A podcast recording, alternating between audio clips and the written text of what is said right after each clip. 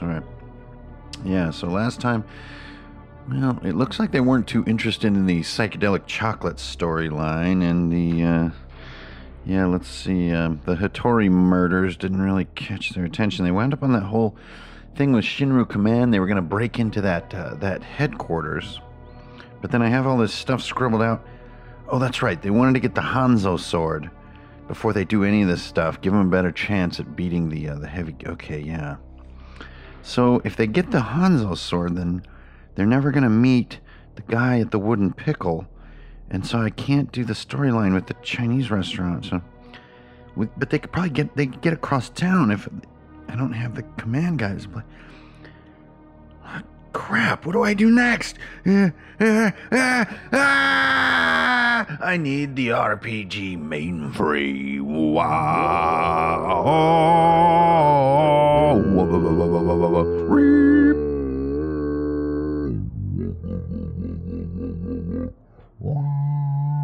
I got to remember not to do the slurping. Greetings, programs. It's your old buddy Hankerin Ferinale here, back with another thrilling episode of the RPG mainframe. This is RPG mainframe episode 53, and it's a little bit of a, a hybridization of several large, messy things that have been occupying note space in my all too huge journal. I was so silly to get a 1400 page journal. Why did I do that? it just looked cool because it had a leather cover, and now I've been working on the same damn journal for three years. Anyway, I digress. So, uh, thanks everybody for sounding off on the possible topics thread, which came up uh, at the end of last month. Um, you know, like sort of digging deeper into the the well of thinking as far as what would make a great episode and what has like chunky thoughts around it, and and a lot of these chunky topics that you guys proposing are around actually kind of difficult topics honestly. Um, uh, a few that have caught my eye definitely that i want to do on are one is just about sort of running cyberpunk which is a much more expansive kind of world right? There's a lot less limitation than uh, what we commonly think of with fantasy. And then uh, by extension from that, like, uh, you know, thinking about cities that are traversable by characters and how to do city a gameplay that doesn't just wind up being hours of one person. You know, role playing to seduce the diamond vendor so that you can, you know, do some shenanigans. You know, you know how that kind of stuff. My, you guys know my opinions on towns and really, I think the the skill of designing towns is you know a few orders of magnitude simpler than the concept of a city of, of, of gameplay in a city. Like a city is not a town. It's a, a lot gnarlier. And so there's a lot of meaty topics. And I wanted to, the more that I thought about them, and I'm writing them down, and I keep hitting dead ends in my notes right? I, or, or dead ends in my thinking process, which I'm sure you guys have encountered. And, and whether you're trying to run a game for a new system, you're changing z- genres, you're inheriting the GM's chair from a player, or vice versa, or just it, it could be it could be any number of, of moments in the hobby that you can hit these these think dead ends. So you're like, okay, well, I know I have the enthusiasm, I have the time, I've got all the materials. Uh, I I know my my tools, but uh, I I keep hitting dead ends of thought, and nowhere do I uh, feel myself hitting that more frequently than in sort of trying to find a balance between preparing cool stuff that I know I'm enthusiastic about and making sure that I leave room for choice for the players and not like fake little, you know, Pac-Man choices where you're, you know, either going left or right in a squiggly maze that just sort of leads to the fruit. Right? But but actual choice that's going to deeply impact the themes and tone and success and failure of the underlying story elements. You know, succeeding and failing at any given task or any given combat or any given conflict in any game is really to me not what uh, you know choice or failure and success for players is about. It's it's do their perceived self sort of actualizations happen? Do uh, do the the moments that they dreamed of when they created their characters occur at all? And if they do i feel like that's successful. And if they don't if they're stymied from those moments occurring then they're not successful. And it, it may not even be the same as failure but as the GM facing making new blocks of gameplay or continuing blocks of gameplay, these questions I, I hope, come up for you as much as they do for me, and they can reach dead ends of thinking.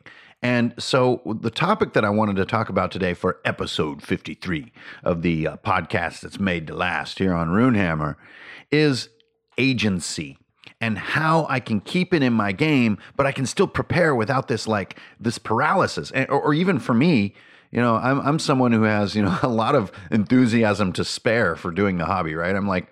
I'm doing this every stinking day, and somewhere or another, I'm always sneaking in a few minutes here and there, either in my journal or my my laptop, and I'm kind of, ooh, there's a little idea. Maybe I could stow that away for later. I know that you guys and gals out there are just like that. Um, otherwise, you wouldn't be dwelling up here in the frigid expanses of northern Runehammeria.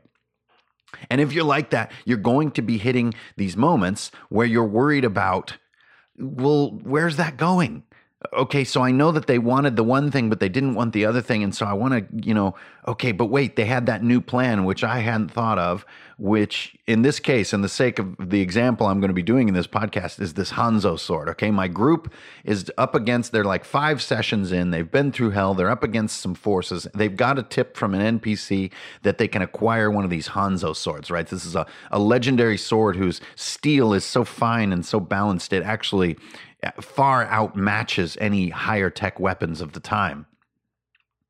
They're determined that if they can acquire this Hanzo sword, and you can insert any sort of acquirable thing for a group, that their next challenge, which they're expecting to happen, is going to be, you know, swayed more in their favor, right? And so I'm trying to take all these things into account, and I'm just sitting here like, eh, just like in this podcast, I'm kind of going, eh. this this whole topic is giving me a little bit of brain spaghetti where I'm just looking at a tangle and I'm not sure I can find the meatball, which is going to be the fun part, the fun moment that I'm looking for. And nowhere more do I hit this spaghetti state than in this problem that I just mentioned, which is balancing giving players real agency, giving them real choice and real control and true collaboration with me in the creation of this overall experience, but also doing the things I want to do as a GM, preparing the things, setting some themes and setting up some story beats and and and seeing my vision come to fruition, right? Balancing these two things is probably one of the core challenges of what we do in our hobby. And so I've got sort of, I've been thinking more um, in terms of like almost logical arguments to get these podcasts to have more meat to them. Okay. So I want to walk you through the sort of premises and thesis that I've arrived at as maybe a potential answer for this fundamental challenge. How do we balance preparing gameplay, but also really allowing agency and choice. And and I'm I'm going to take one fundamental assumption here which is that the my classic answer for this has always been we'll only prepare one session at a time. Now this looks beautiful on paper and it's been what, you know, 3 years now that I've been advocating that that creative method. And I know that I I'm pretty staunch about that uh, creative method. But I have to be 100% honest when I'm sitting down and I'm planning the Living World games, or at least thinking about the Living World games for the beginning of next year, which are set in uh, Altered State in the Cyberpunk universe. I'm hitting the I don't know if I just want to plan one session. I don't know if that feels robust enough to me. And then I'm going to leave all of these questions unanswered. I'm going to have 25 or more players looking for an exciting intertwined experience, and all I'm going to do is prepare a couple hours of gameplay. Uh, that just puts my nerves t- to fray. I mean, this makes me want to wiggle. And so, you know, sometimes I have to face the difficulty of my own, my own sort of axiomatic thinking, right? And this is one of those cases. I want to do more preparation than one than one session, but I really do want to allow for meaningful player choice. And in the case of the living world, group choice, which affects the next group's game. So now let's talk about balancing player agency and prep. Okay. And and I'm kind of seeing agency really as my my holy grail here. Um, you know, whether or not I get to get this much prep or that much prep to me is very flexible, but I truly believe we, we can't defy the the, the fundamental pillar that the players need real agency and real choice and really do need to feel and truly be changing the course of events. And, and, and here's my first premise is about to emerge. Okay, so first premise is that agency is what defines tabletop RPGs especially when you compare them to video games, which were sort of a uh, an interactive storytelling medium that is chasing behind a tabletop RPG. So, agency is what defines our hobby. That's almost what I want to say here as a premise. Agency and the ability to actually change the course of things and the outcomes of things is what's so beautiful about tabletop because it's collaborative and there is no set path. There is no software which has limits to what it can show you or where it can take you. The only limit is the the flexibility and collaborative imagination of the table. And I would say this is actually the fundamental appeal of tabletop RPGs across the board. Now, eh, they may be a little more social in some ways, they may be a little more tactile than video games or other interactive media. But to me, those aren't the defining components. The defining component is the agency, it's the actual change power or true choice power that players have in tabletop games that defines them. Okay, so let's take that as premise one. Now let's take premise two, which is that agency or control or choice often gets short shifted in games because it's simply too much prep or too many loose ends for a GM to accommodate. So uh, I think you guys have all had this happen to you, either as the GM or the player. And it, I guess, in a flippant way, it's sometimes referred to as railroading. But I actually don't. I think railroading can be perfectly fine in in places. But to say that railroading will then supplant choice or agency, that's when you get the sort of negative use of that term. But that term has become so loaded and flippant, I'd rather not use it. So, what I want to say is just something more in depth and thoughtful, which is that agency is something we all want. We know that, but it winds up falling short because the GMs can only account for so many things. Now, the classic place that you see this happen is like trying to create these so called sandbox worlds. It's a sort of a holy grail, or I would actually say a golden cow of tabletop games to create a sandbox world, right? Uh, examples of these might be like hex crawl type worlds where the GM or a book or supplement of some kind has created a world and a system of movement and choice that is so thorough in its preparation that players can do anything in any direction and and there is there is content there for them. I don't see this A as terribly realistic or B as terribly fun or C as terribly approachable for a GM with a limited amount of time. I don't think that the sandbox makes for a good god. It's it's to me a golden cow. But you also don't want to just say, "Okay, guys, uh, everyone sit back and I'm going to narrate the game." That's the hardcore version of of no agency, right? Somewhere in between, we're going to find a really good spot. Okay, so premise one, agency is really what defines our hobby. It's the coolest thing. Premise two, the coolest thing in our hobby gets short shifted because it's hard for GMs to accommodate really a lot of really authentic choice for their players, either because of time limitations or ability or just loose ends. You know, loose ends can give you nerves. and so, what I want to do now is deliver my thesis to answer these two premises because, as you can see, they set up a real conflict here, right? The number one thing we like is being short shifted. What do we do? And my thesis is to employ binary outcomes in your prep. It keeps agency alive, but it makes for a manageable sort of style of adventure planning. Binary outcomes. Now, it'd be easy to jump ahead a little bit in the discussion and say, well, Hankerin, Hankerin Ferinale, geez, you only want there to be two possible outcomes to any given node or adventure or session, probably is the best unit to use here. Only two outcomes to a session? Well, that's just diabolical. I mean, that takes away all the agency. But you need to hear me out. Hear me out. And the first caveat I want to put in is that there's going to be other details and other outcomes to every session. Anyone who has played much tabletop knows that despite the primary arc or thread or progress state of a game, there are a million other tiny details and outcomes which are tracking and rising and falling as you're going. They often involve RP, they often involve player relationships, they involve relationships with NPCs, they involve details about gear and progression and the state of the world, the village that burned down. Maybe the village burning down has nothing to do with acquiring the Hanzo sword, but it's still an outcome. So don't jump ahead of my statement and saying that binary outcomes are our solution by thinking they're the only ones. What I'm saying is, as the GM, you're going to focus on or prepare in a mindset of binary outcomes. And this is going to give you the balance that you need. So you don't just have to plan one session and then bite your nails for a month as you get ready to play this session. You can do more preparation by using binary outcomes. Okay. So before I get into sort of what I have as sort of evidence and hints and how to's on doing binary prep, I want to sort of share with you guys the creative experience that I went through to reach this point. Because remember, I'm not coming at anything that we talk about here on the RPG mainframe from a standpoint of knowing it. and everybody's just like, unsubscribe.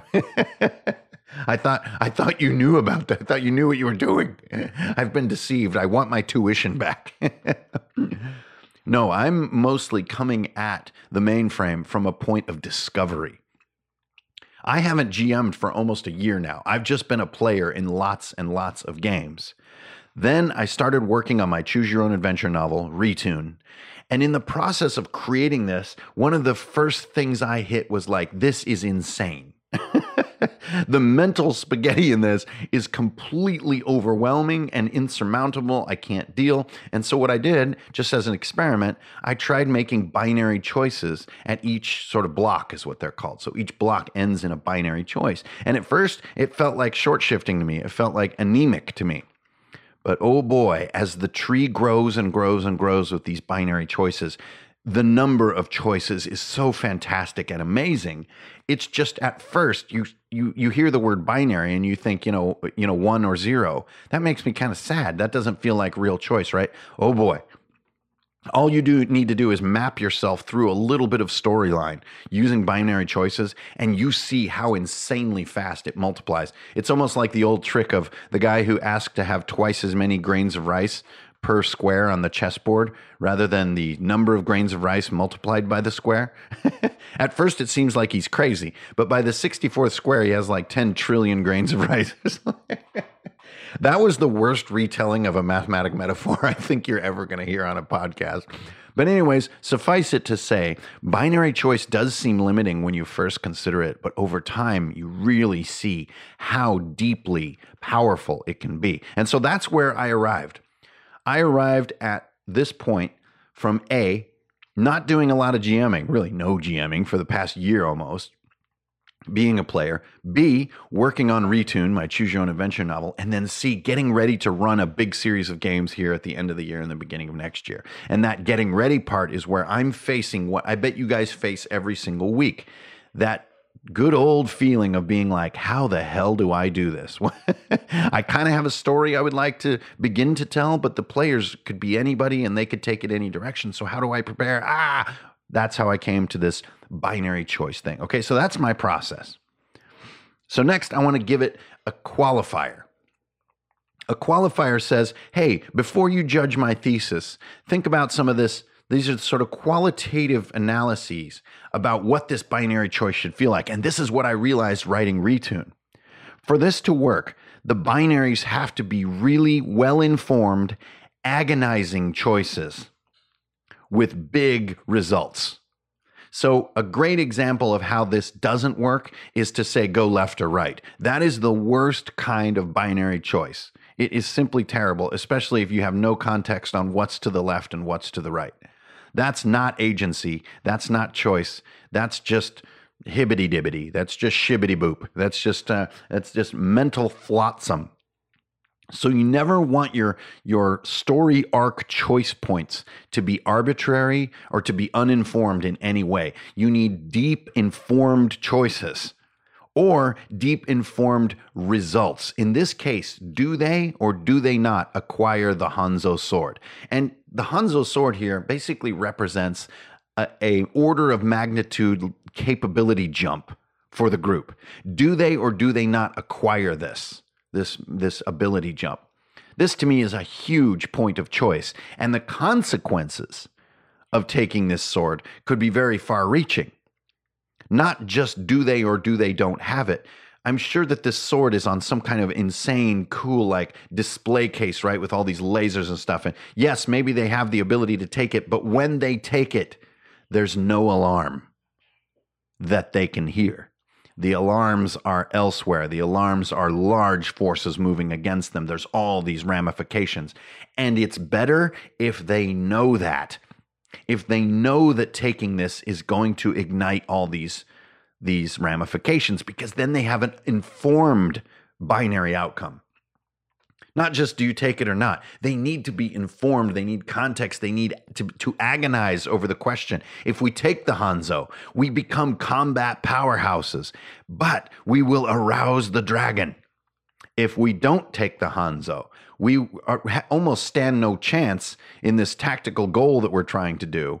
But we don't make a new enemy. We don't put ourselves on the wanted list, et cetera, et cetera, et cetera. And so you can see how even though this is just a binary choice, if it's informed and it has context, ooh, it becomes tasty. So dang tasty. And remember, this is only the final moment of a session, or sort of the core moment, the climax moment. There's a bunch of other stuff to the session. We're just focusing on the choice point that's going to help you map your tree, your little story tree that's going to branch downward, okay? So that's sort of qualifier number one. Now, second, I have a qualifier that is almost like a hint in a way. and this is to directly tie your binary choice to the goal of the session. And this is in a way as a qualifier too, to try to prove to you or show you that my thesis is legit, to try to prove it to myself. The binary choice that you're mapping has to be directly tied to the goal of a session. And so, almost like the dramatic questions that Kelsey uses in her adventures, this is a, an underpinning question about the outcome of a session. And you're not only going to make those, those outcomes binary in nature, but they are directly related to that entire goal, in this case, to acquire the Hanzo. Now, all of you guys, if you're writing sessions the way I think you are, there is a sort of implicit fundamental goal to a session, even if that goal was determined by players and not by you. You need somewhere to start on a session, right? You need something. You can't just be like, okay, what the hell's happening tonight? that is not terribly compelling. So, what you do is you take that goal, take your perception of the goal of that session, which is to steal the Hanzo, and all you have to do to ask yourself is what if they do, and what if they don't? What if they wind up with this, or what if they don't? What if they go for it, or what if they don't? And then you have two outcomes, and you need to know or be able to see what those outcomes could entail. They don't have to just be a singular fact either, they can each be a list of bullet points in their own right. But you are controlling how you're thinking about the future in binary terms. Did they or did they not accomplish this session goal? Okay, if they did or if they do, thinking in the future, blah, blah, blah, blah, blah. If they don't, blah, blah, blah, blah, blah. This gives you a grounding for preparing a truly divergent outcome you're going to have two follow up sessions in some regard prepared. So, right now, you've already earned yourself the privilege of preparing three sessions rather than just the one, and you're soothing your GM nerves. And, and I'm using the word you here because I'm.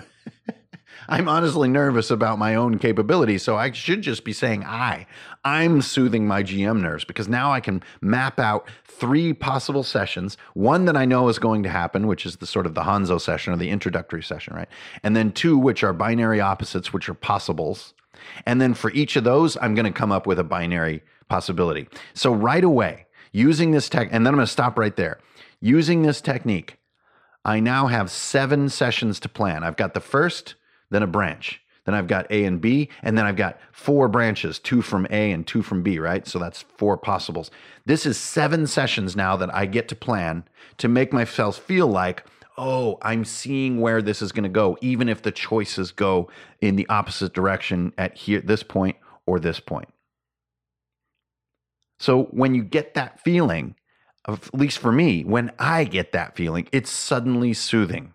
I suddenly have a good chance of seeing possible outcomes and being able to map it in a in a, a, a conceivable way instead of just saying, "Wow, anything could happen right here. The players could do absolutely anything. How am I supposed to prepare what's next? Oh my god. That that frightens me. But if I think in terms of binary results from each session, now I have seven sessions to plan to get my campaign off the ground. And that makes me feel a lot more confident going into the introductory session, the Hanzo session, as I've been calling it. And then my final qualifier in saying I think this thesis is pretty damn good is is that the real agency that you're going to give them of course yes is in this binary sort of outcome. The really good stuff is in the how of what happens. The how of what they do per session is, is a sacred, sacred place that the GM must never, ever tread upon, ever. This is one of the most hard lined principles that I can give you as a struggling game master, which I think we all are. I don't think there's any mastering this hobby. The how, the agency of how players do things, of how they do things, is an area that the GM must never, ever tread upon. And this is why sometimes challenges with fixed resolutions are the worst ones in our hobby. Like the only way they're going to get through the city gate is if they mention the dog they found outside. Right? What you just did is not only set the tone and the story and the scene, you also set the how. And so the players just grope around in the dark until you say the thing you've already determined. This is the worst form of robbing them of agency. The how must always remain perfectly sacred and in only the player's hands. And so you could critique my thesis at first by saying binary outcome is not rich enough. That that's just not enough variability. That's not really, you know, enough agency, not enough choice. But then if you look closer and you make sure to follow that principle, that you will never tread on their choice of how they accomplish or don't accomplish their goals, you'll see that every session is jam packed with agency jam packed with agency. If you begin to prescribe how they're going to accomplish things, that's when you're really taking the control away from them. Or worse yet, if they basically do everything needed to accomplish a thing and you still take away the results, that's even worse, even more demoralizing. Which I think is generally known as the, the, the flip or the, or the swoop, which is that I think we just did everything we were supposed to do, and then whoops, uh, nope, that's not an RPG mainframe. That's a Rubik's cube. And you're like, but this whole time it looked like an RPG uh, illusion spell. Oh man, ouch. so you get binary agency, binary choice in the outcome of each goal or each session. And then inside of each session, you have infinite agency and choice in how things are accomplished. And you never ever touch it as the GM. So, recapping Agency is the thing we want. It's threatened by prep. So, what you do is you prepare in binary outcomes and you've solved it. Now, this does ask one difficult thing of you, which is that each session you're going to need to think of two possible outcomes. You're, you're not going to get the privilege of setting up a dungeon or a block of content that's going to take 10 sessions to complete with no sense of, of what happens when and what the goal of any given session is going to be. And well, you know, it's just so much content, it's going to take them a while to play through it. Well, you, you unfortunately lose that morass type approach, that sandbox approach, is no longer going to be useful for you if you're trying to adopt this sort of binary approach. If you adopt the binary approach, you're going to see a tree growing. It's going to start with one blob, and that's going to have two fingers off of it. Then you're going to have two blobs, and each one of those is going to have two fingers off of it. So, just in those steps, as I mentioned before, suddenly you have seven blobs to plan. Then all you need to do is ask yourself what could be the binary condition that leads from this to that? What moments do I know I want to happen? And what could be the binary outcomes that either lead to or don't lead to those moments? And even more interestingly, binary outcomes that both lead to moments you want to see happen. Let's say that you want to see the uh, sort of bikini clad warrior defeating an army. And the the uh, I don't know the PCs have a chance of befriending this incredible sort of Conan esque warrior woman, right? So the binary question here is: Do they or do they not become allies of this impressive character? If they do, it puts a certain tone on things, doesn't it? Right? You've got this Red Sonja character on your side, and there's so many different ramifications and possible story tones that go with that. If you don't, you potentially have this Red Sonja as an enemy. And how many things and what interesting moments are you know are going to arise because of that.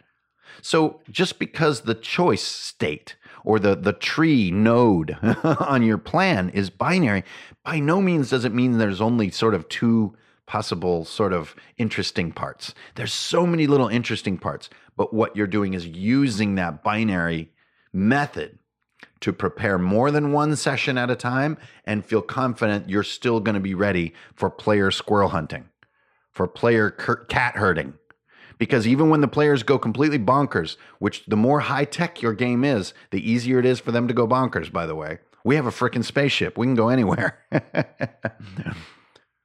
you still have this binary outcome you're going to check on. Here's a great example. They're going to either get or not get the Hanzo sword, right?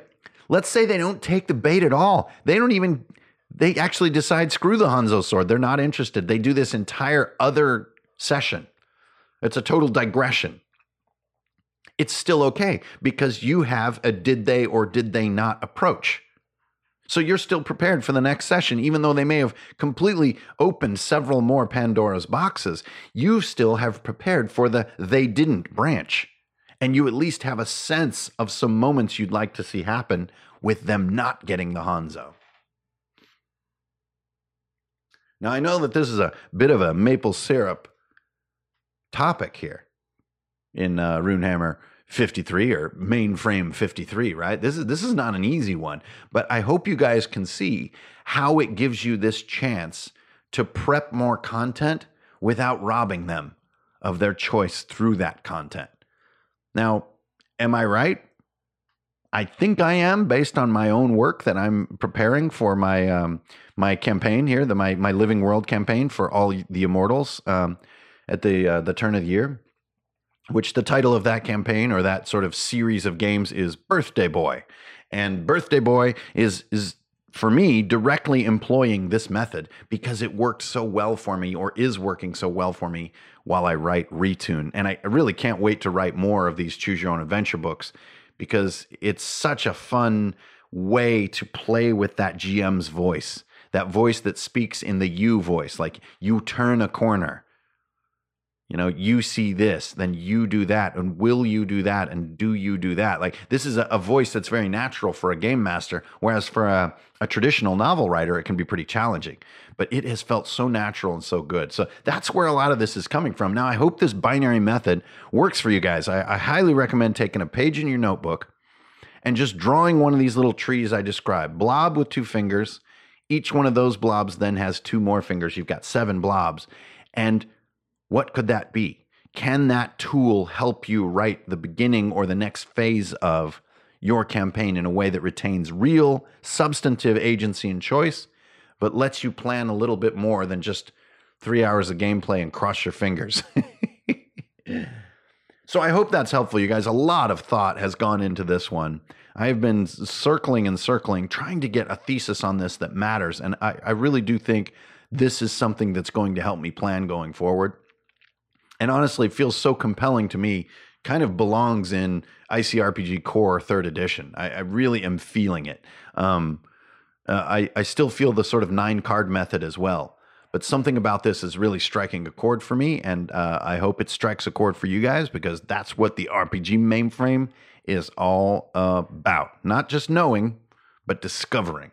And that's what I've been doing. So I hope you guys enjoyed. There's a lot more fun topics to get through in RPG Mainframe for November and a lot of cool stuff coming together. Always awesome to see all the activity on the forums and all the daily craziness on Discord. Um, always a privilege to be a part of this super cool community. Can't wait for the winter to, to unfold before us and, uh, you know, get into all kinds of new games and new wackiness. You guys, this is Hankerin Ferinale. I'm going to sign off. That's all I got for now. I'll see you all on the internet. Strength, honor, and beer. I'll be right here. I'm out.